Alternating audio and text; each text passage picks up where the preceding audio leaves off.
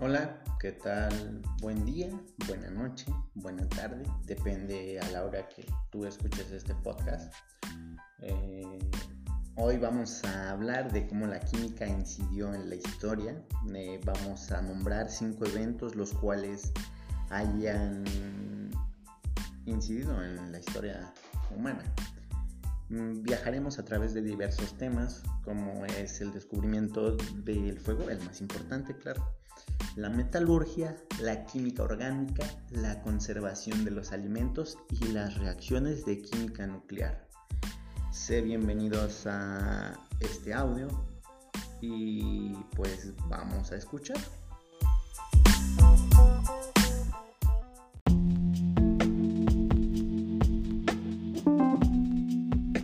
Y como siempre, pues todo se inicia desde el principio. Vamos a empezar con el descubrimiento del fuego, em, el cual, según fuentes oficiales, se descubrió hace 790 mil años.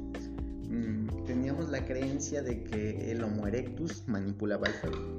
A ciencia cierta no se sabe si esto es real o si es falso, aunque algunos científicos especulan que eh, podíamos utilizar el fuego, pero no lo podíamos manipular, lo obteníamos de formas naturales, a través de fenómenos naturales como lo es la caída de un rayo, etcétera, El descubrimiento del fuego trajo consigo varias ventajas. Los humanos desde ese entonces éramos susceptibles a muchos depredadores, muchos, y el fuego logró que aquellos depredadores se ahuyentaran y propició a a la duplicación de la raza humana.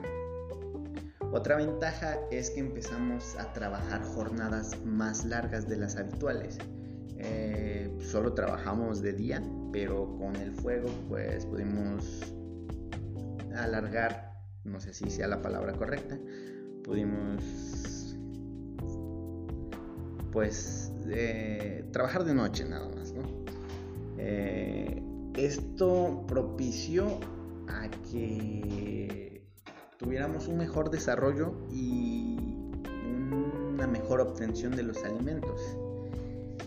Además empezamos a cambiar la composición de las cosas. Esto fue de manera, mm, ¿cómo podría decirlo? No es empírica, no es la palabra correcta. Sería de manera pues que nosotros no sabíamos. Lo podemos reflejar en los alimentos que ingeríamos. Pasamos de comer carne cruda a comer carne cocida, la cual tenía diferentes texturas y un mejor sabor. Con el paso del tiempo fuimos mejorando nuestro armamento gracias al fuego y hoy en día pues el fuego es uno de los elementos más importantes, lo cual lo utilizamos día a día un ejemplo que puedo poner es cuando vamos a prender la estufa, no, no podemos prender la estufa sin fuego. Mm, otro ejemplo es en la industria, lo ocupamos para derretir este, pues, metales y hacer nuevas estructuras, aunque eso es parte de otro tema.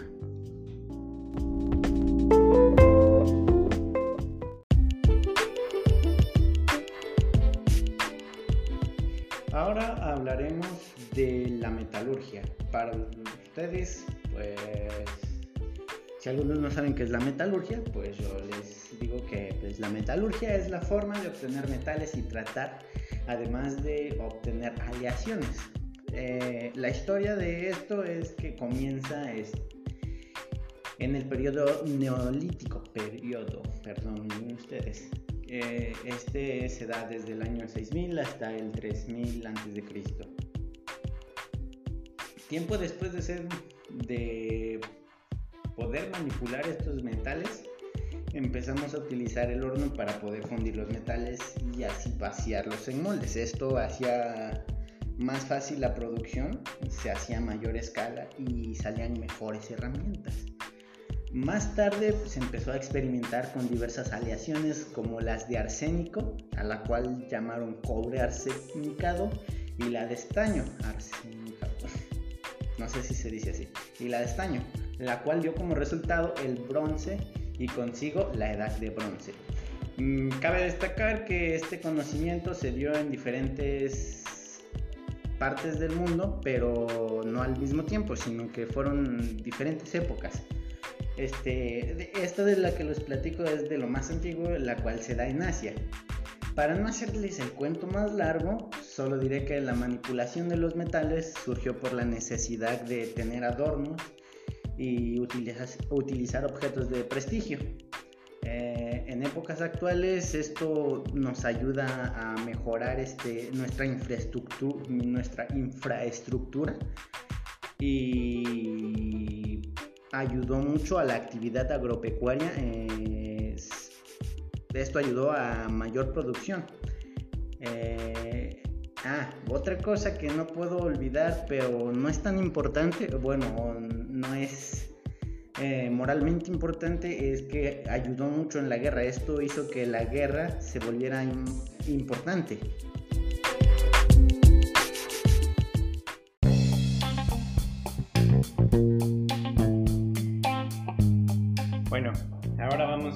Orgánica. En sí, pues la química orgánica no se puede considerar un evento, pero pues yo sí considero que fue un evento para mm, la contribución en la historia, ¿no?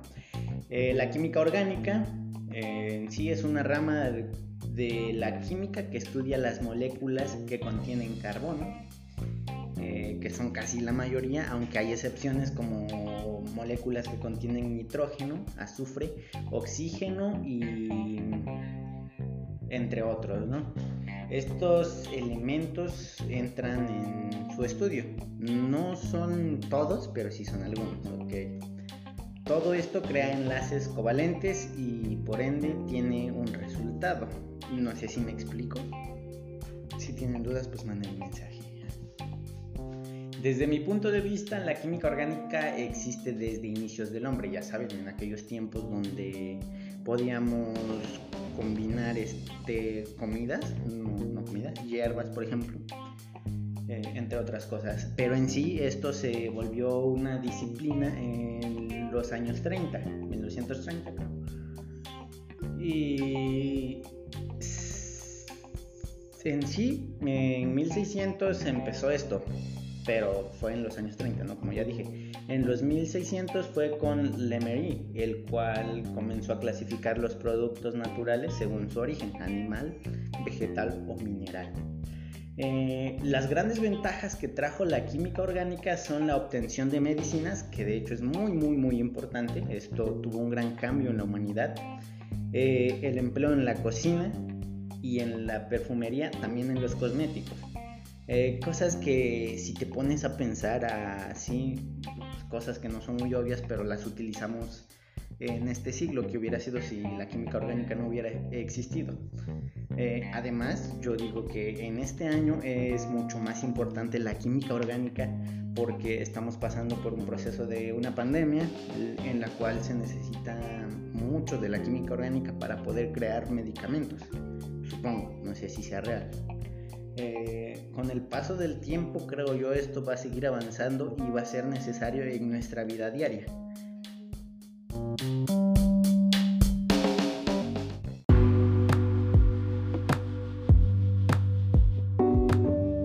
Ahora, el siguiente tema se llama la conservación de los alimentos. Este, esto tiene mucho que ver con, con la química de las cosas, con reglas químicas, ¿no?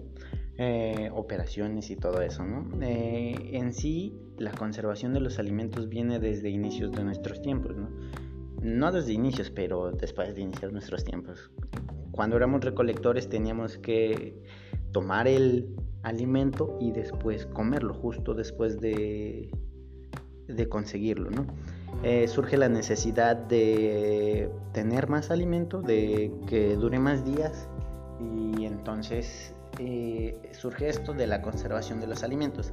Al principio solo fue utilizado con el viento y con el sol. Eh, no recuerdo bien cómo se le llamaba esto, pero eh, el fin era pues simplemente hacerlo durar, ¿no? Más tarde se empezaron a salir no sé cómo se dice, a ponerle sal. Eh, cuando comenzó a ponerse sal a los alimentos, pues igual empezaron a durar más, etc. Eh, para no hacer el cuento tan largo, pues de ahí surgieron varias personas que descubrieron mm, formas de, de conservar los alimentos a través de procesos químicos, eh, el refrigerador, este, una de las personas que se me viene ocurriendo ahorita es, mm, es Luis Pasteur. Eh, mm, ¿Qué más? Mm, ah, la conservación de los, de los alimentos contribuyó mucho al cambio de la mente humana. Esto tiene que ver mucho con nuestra evolución. Si nos llegamos a dar cuenta, los alimentos tienen que ver mucho con nuestra evolución. De alguna forma, siempre están relacionados. Ahora, eh, en épocas actuales se utilizan ácidos y esto tiene que ver mucho con las leyes de ácido y base, ¿no? Cuando combinas un ácido y una base. Esto ayuda a que no se produzcan microorganismos en la comida y que sepa lo mismo. Eh, este evento es uno de los mayores eventos que ha cambiado la forma en que consumimos las cosas. Em, trae beneficios tanto para el que produce los alimentos como para el que los consume. Eh, y si nos ponemos a pensar en algún momento que, en que esto nos pueda ayudar, es en algún fenómeno, en alguna situación en la cual tengamos que utilizarlos, ¿no?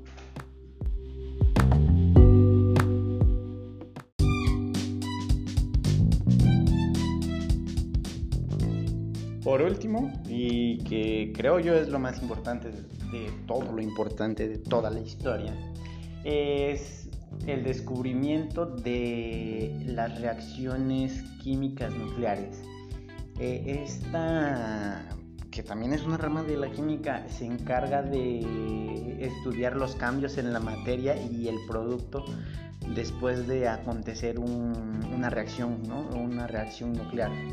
Estas reacciones dan como resultado el cambio de un elemento a otro, algo muy interesante, ¿no? Ahora, vamos a la historia.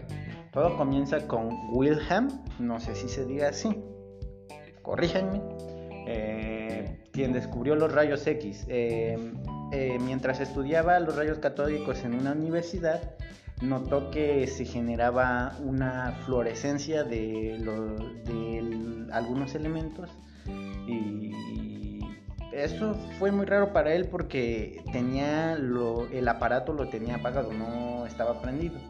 Entonces, ah, y esto lograba eh, traspasar un papel negro, el cual cubría los tubos donde se generaban los experimentos.